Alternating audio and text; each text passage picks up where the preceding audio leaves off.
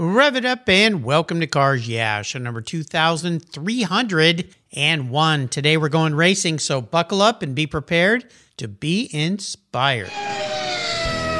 This is Cars Yeah, where you'll enjoy interviews with inspiring automotive enthusiasts. Mark Green is here to provide you with a fuel injection of automotive inspiration. So get in, sit down, buckle up, and get ready for a wild ride here on Cars Yeah.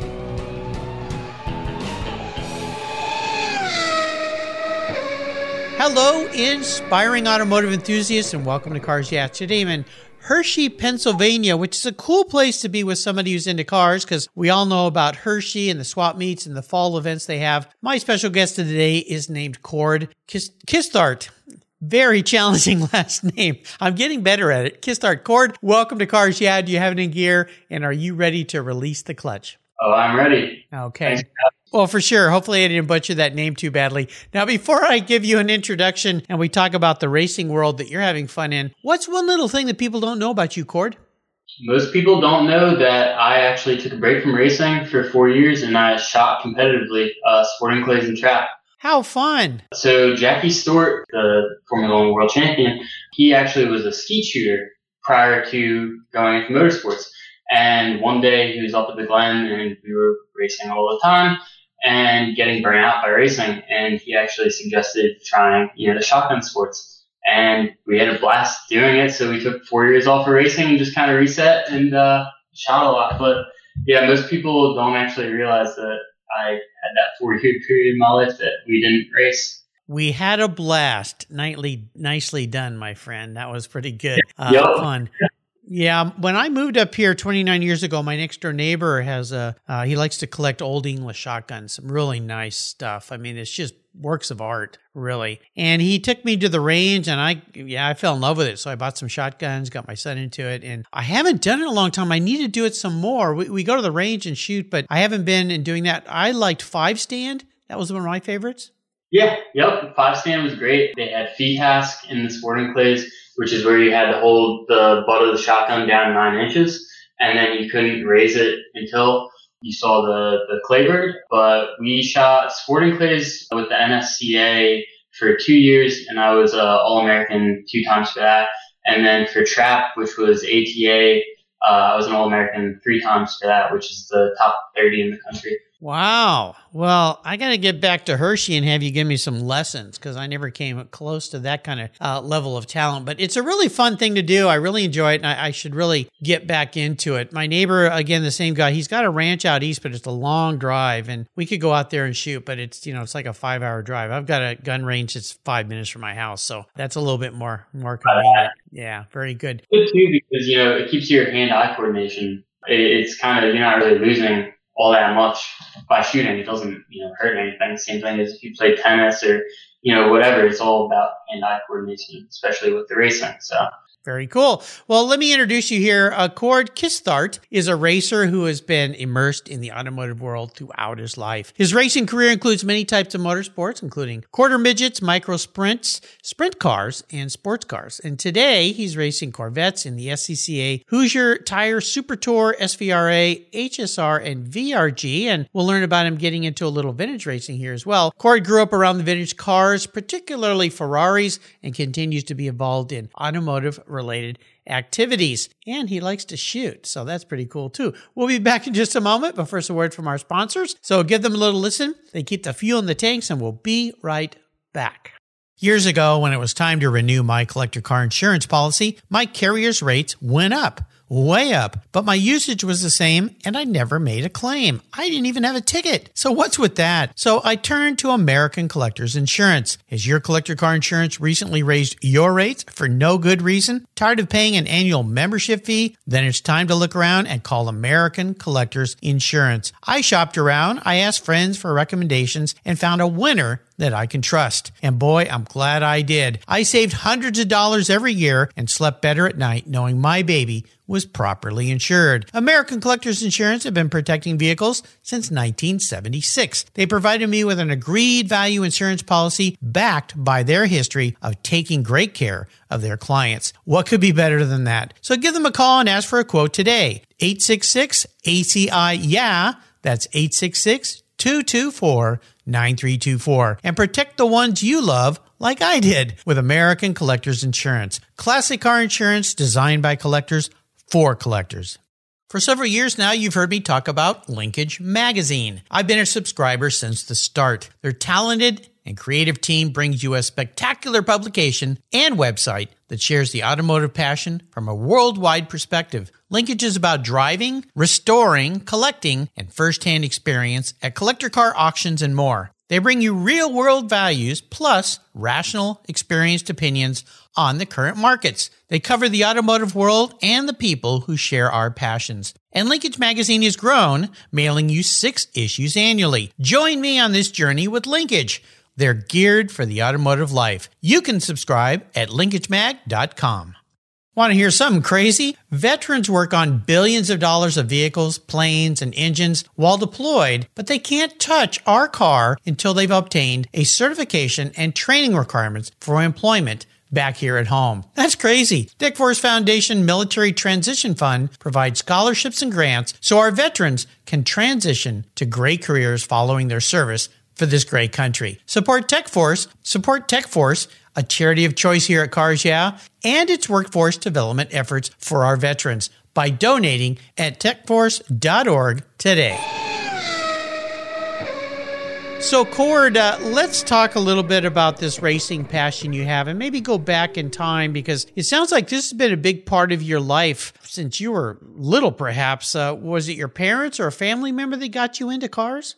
Uh, yes, it was my father. Actually, he was involved in kart back in the 80s. Once I was born, it was pretty much, I was born to race, right? I always was in a car. Not a blood uncle, but uh, Oscar Kowaleski was big with Kid Racer and getting kids involved in motorsports. So Uncle Oscar had me in a car when I was, or in a Kid Racer, I should say, when I was one and a half.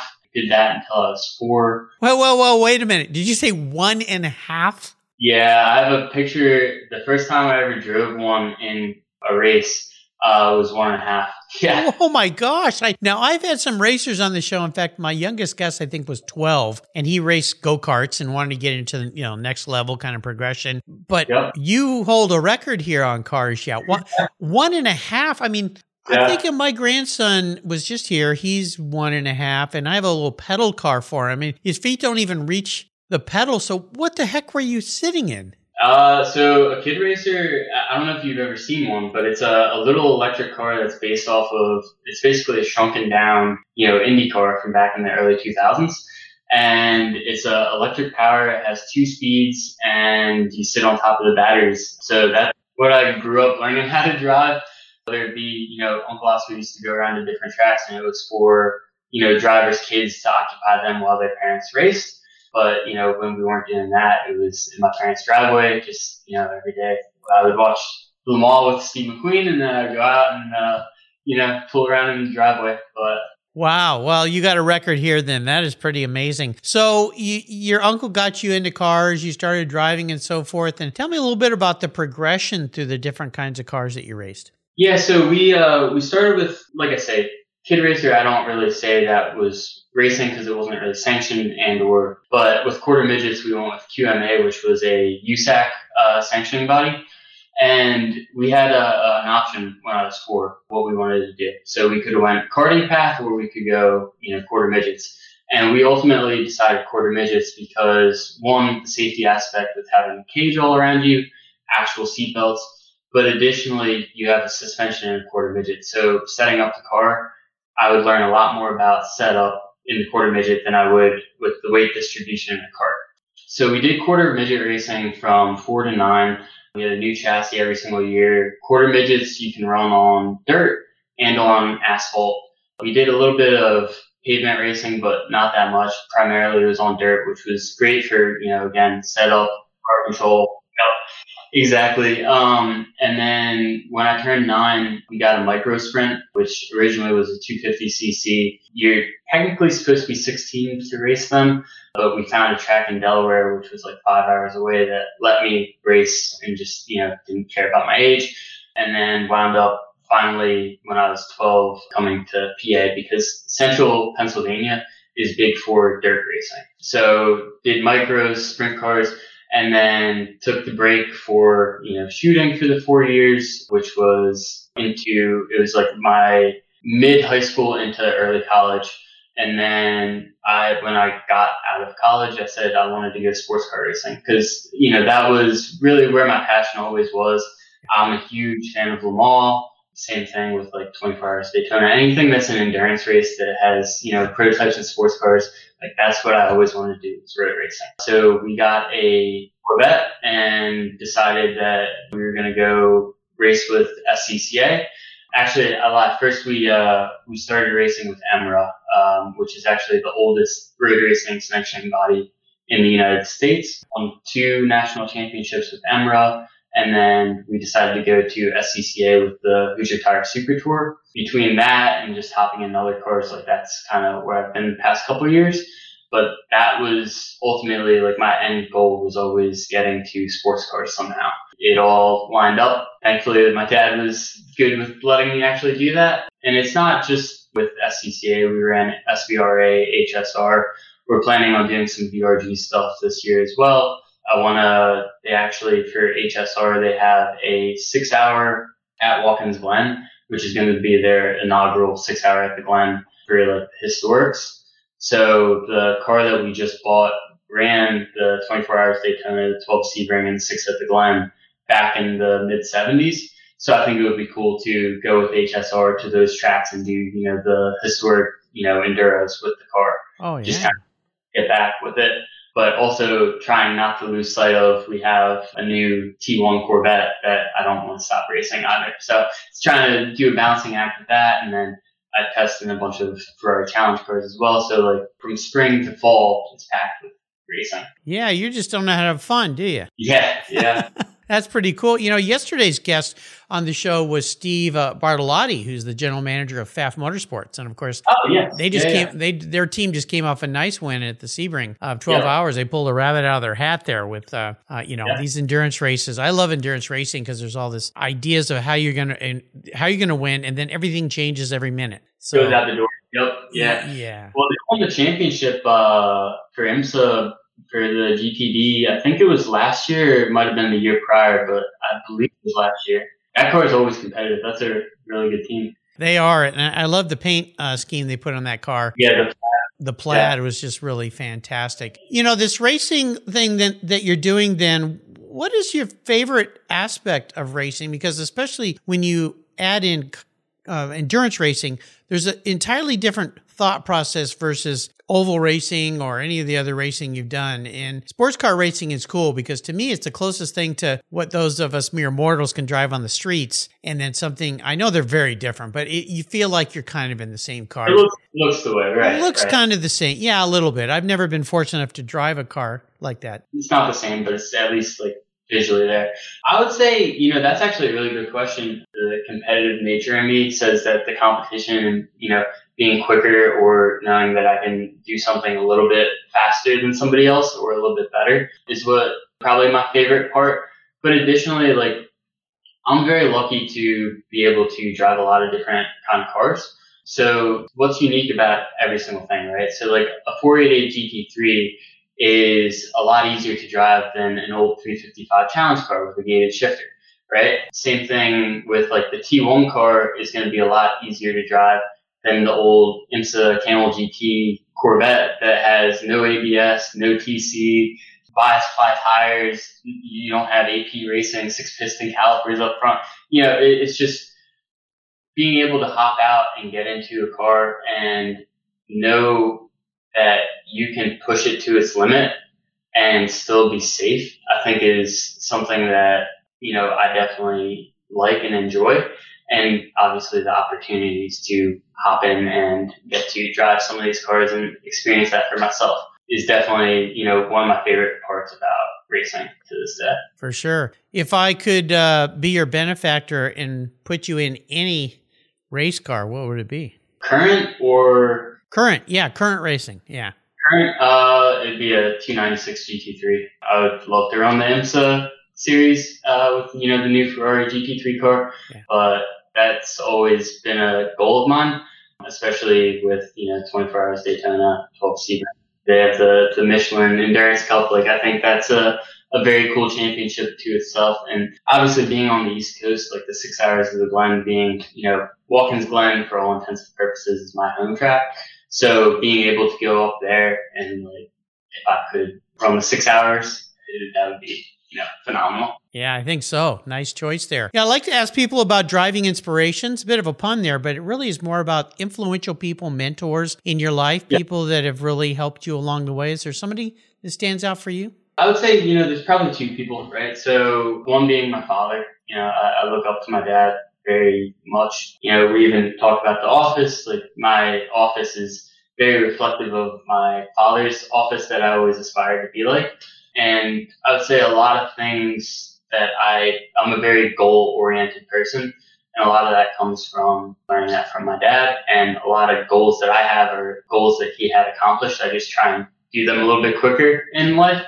And then you know, secondly, obviously with uh, Oscar Kowaleski, he always was just there for me and provided me all kinds of advice, especially about like just doing what was best for you, whether that affected anybody else or made anybody else happy and actually going after what you wanted, right? Because he always said, uh, he said there's always three types of people, people that watch things happen, people that wonder what happened, and people that make things happen, which is very accurate, but he always, you know, wanted to be and wanted me to be the person that made the things happen. So, and that's kind of something that I definitely live my life by, even though I used to hate when he said that, but, uh, it's, it's a good quote. Now, as I'm getting older, I'm like, wow, that's very accurate statement. Now you understand it. You know, I'll tell you, listeners, I'm sitting here uh, with Cord, and he's sitting in a room that is just looks a little bit like a museum almost. I mean, the beautiful yeah. wood bookcases, the helmets, the, the car models, the books and everything. Yeah, he, he's sitting in, in an environment that is just spectacular that instills kind of old world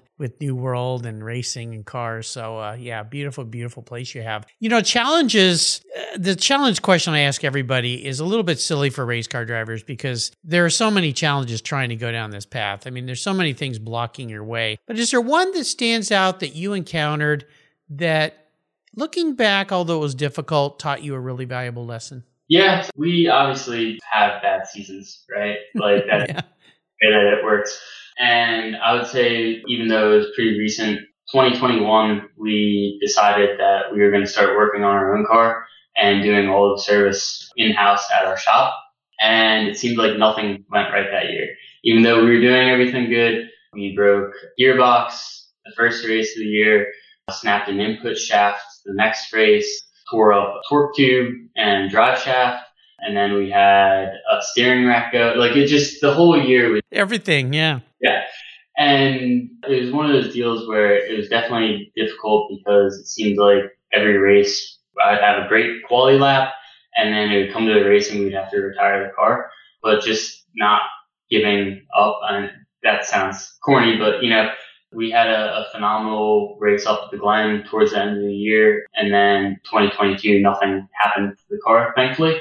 So it was one of those deals where it's just you work through it, and there's not much you can do about it other than just make sure that everything's right before you get to the track, and hopefully nothing happens. But it's kind of out of your control with random failures like that, and just not beating yourself up on something that isn't in your control, right? It would be very easy to be like, well, you know, this happened, that happened, we should just give up on the season or get a new car or do whatever.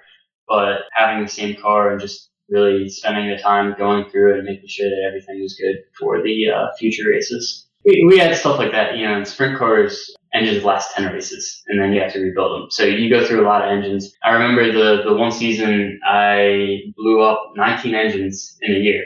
And yeah, it was, it was one of those deals where it was getting to the point where dad was sitting down being like, we blow another engine. I don't know if we're doing any more races this year, but you know, since I was a lot younger, I don't think that necessarily stuck as much with me as the 2021 season. Um, just, and especially doing the work ourselves. Like that was really the first year we were like, we're doing everything in house. We're not sending it out. We're not doing anything. Like this is just going to be, you know, us in the shop and doesn't matter how long it takes. We're going to fix the car. So, uh, yeah, understand that little bit of vintage racing I did. I had one weekend at the old Sears Point and uh, was racing two cars and blew up two engines. And yeah, I came back oh. from that.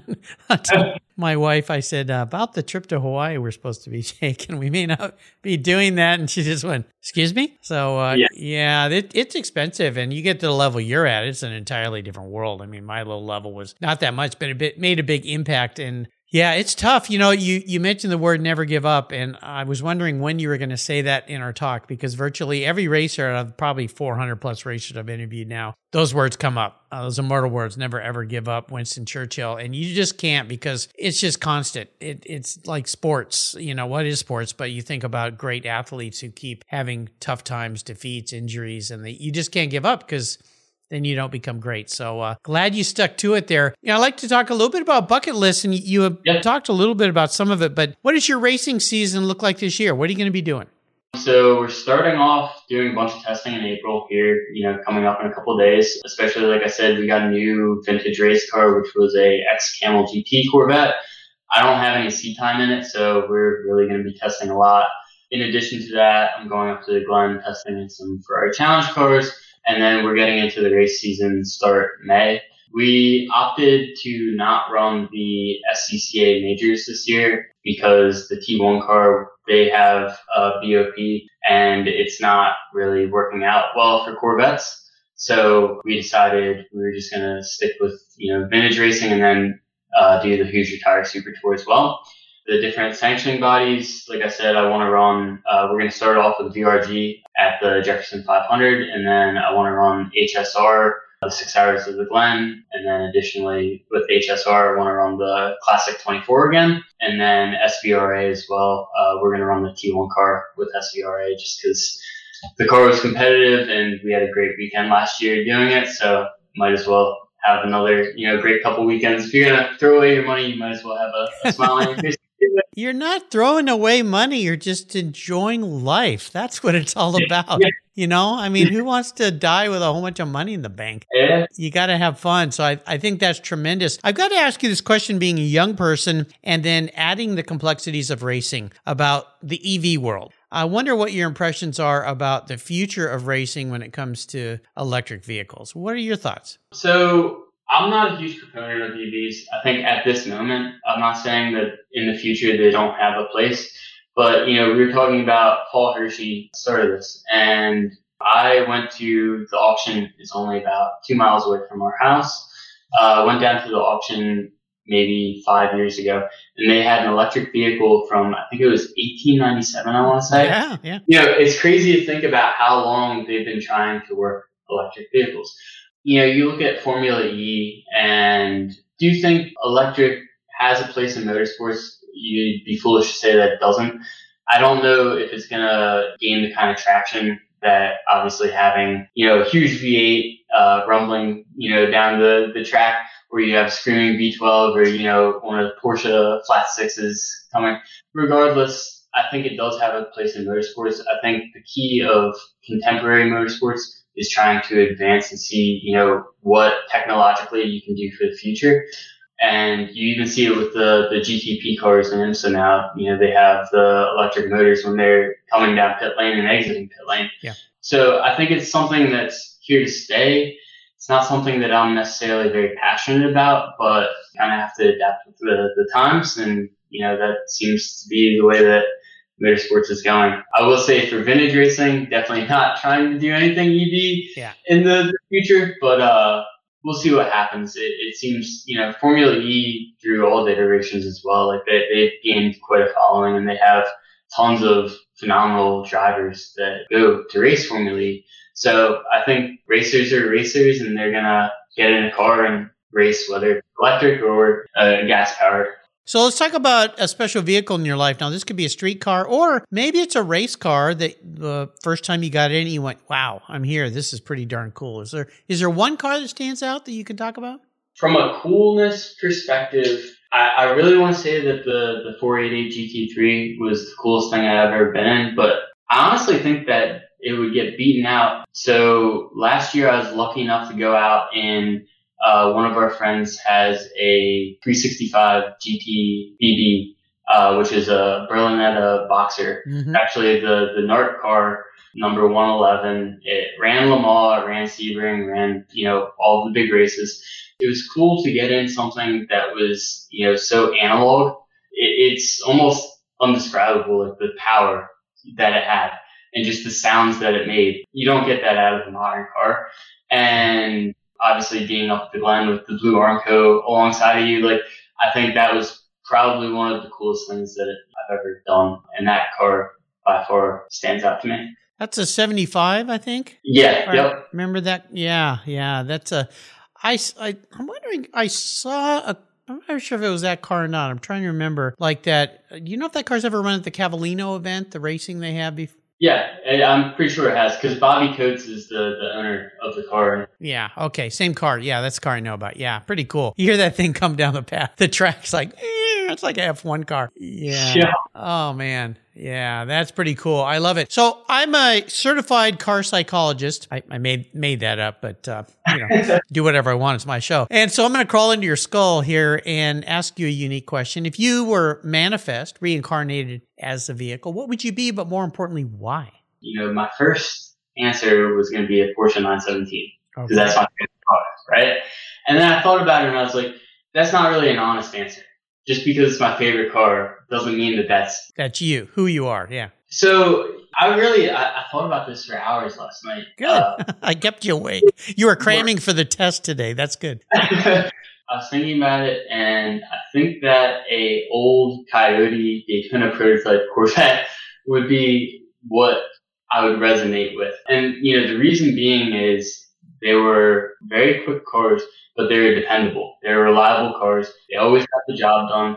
One of our friends had one. It was the old Spirit of Florida car, and Yeah. like I said, it was just a workhorse. And I feel like you know, not only in racing, but in my professional life, uh, in my personal life, like I'm always gonna be there when needed.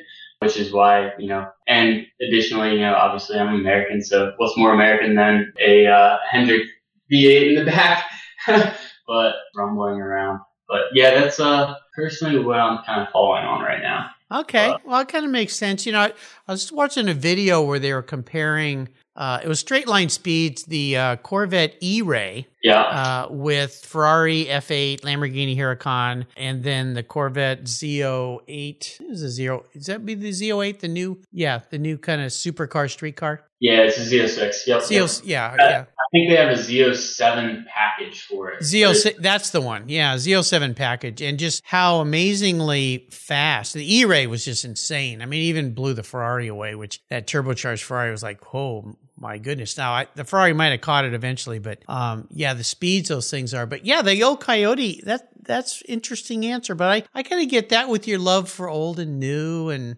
vintage and racing and you know the fact you've driven Corvettes. Okay, all right. Well, I'm glad you glad you stayed up and thought about being honest with that answer because the easy answer is what you like, but it's not who you really are. So If you want what I like, Porsche 917, favorite car ever. I well, think, uh, that's probably a lot of people's answers, but uh, yeah. yeah, there's a couple of those up here in the Pacific Northwest, and of course you go down to Bruce Canepa shop. Uh, yeah. the museum when I went out to LA, and I probably stared at the you know Gulf number two car for probably two hours. Didn't move. Yeah, yeah, some pretty cool stuff. How about a great book that you could share with us today that you've enjoyed? So that's another one that I was thinking about. Obviously, you can see a bunch of books here. Yeah. I started reading a Niki Lauda. Well, I didn't start. I finished reading a Niki Lauda book in about two days, uh, and it was actually an autobiography on himself. It was called To Hell and Back, and it was one of my favorite, most engaging books that I've read to date. Reason being is it went through, uh, you know, obviously his distinguished, you know, Formula One career, but in addition, like he tried to start his own airline, like it went into his personal life and back to the whole drive to survive conversation. Like it kind of gave you some insight into who he was outside of racing without the suit and the helmet on.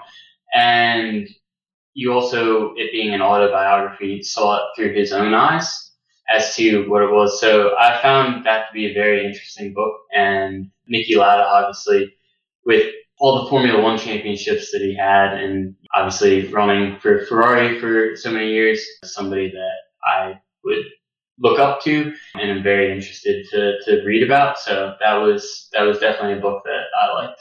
Yeah, Lauda. Yeah, one of those superstars. I mean, the, those top, top, probably top 10, maybe even top five F1 drivers, you know, of all time. And, and what he did and who he was and just the kind of guy that he was was pretty amazing. And then, yeah, to go out and do an airline and I mean, all the different things he did in his life. So, uh, great book, great recommendation. So today I'm going to be an enabler I'm going to enable you to go on the ultimate drive. Now, this could be the ultimate race too. So you can pick between going for a drive somewhere or racing any car, any place.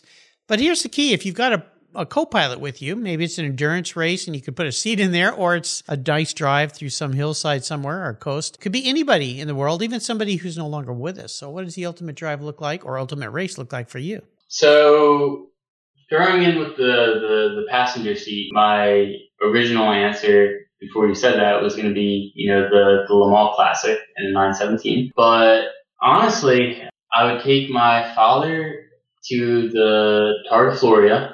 Okay. And a, trying to think, 312 PB. Yeah. Ferrari 312 PB, Targa Florio. I think that would be, uh, neither one of us would hear each other, obviously, yeah. but I think something that both of us would love. And obviously, they have a bunch of vintage rallies now. Um, and that's something that we've been talking about doing for the past couple of years. So doing that, if I could, hypothetically, that would probably be my dream uh, scenario. And that's also close second uh, favorite race car. So, and there's a passenger seat because they had to have. Well, technically, there's a seat. I, I don't know if it's very comfortable, but right. uh, Well, insane car. Yeah, you definitely have to have. Well, you'd have helmets on anyway, but have mics in there so you could, you know, hear each other. But yeah. yeah. I don't. Gosh, I don't know if I could be a passenger in that car with somebody else driving. That'd be a little too crazy. Yeah. But uh, yeah, maybe you could each jump in that thing and do laps.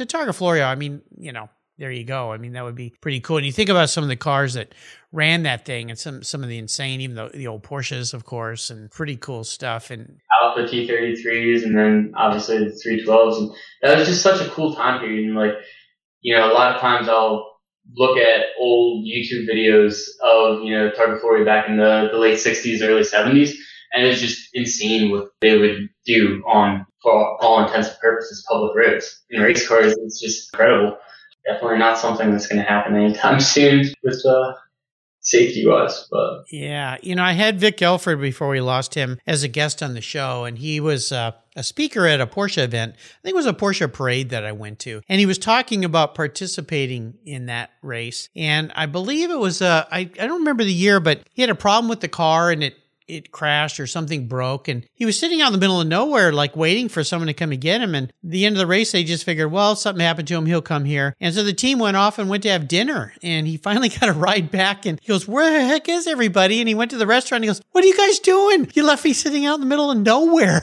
You know, poor thing. They're like, oh, sorry, Vic. You know, I, you know, we figured you'd find your way home. But you, yeah. think, you think about that in those days, how just raw that whole thing was. And it, it's pretty much unreal. But he also talked about doing test runs and you didn't want to run too close to the curbs because there were lots of horseshoes in the curves with the nails still in them and the horses that were that were still being used to pull carts and stuff would lose their shoes and the people would brush them off to the curb. So he goes when you go around corners you never wanted to be close too close to the edge of the road because there might be a horseshoe with nails in it. So think about that. It's crazy huh? Yeah. Wow. I yeah i did not I, I knew that you know they hit wildlife all the time, especially like you know on test runs and whatnot. But that's I've never heard that. That's yeah, pretty crazy. Well, you've taken us on a, on a really fun ride today, Cord, and I appreciate you. Not to mention that you. Now I got to ask this, Cord has a relationship to a tire. Is that a family name or is that your dad having some fun with car, his passion for cars? Cars, yeah. So, you know, obviously Cord, uh, being with the Auburn, Duesenberg and Cord. Um, and then my middle name is Bentley. So.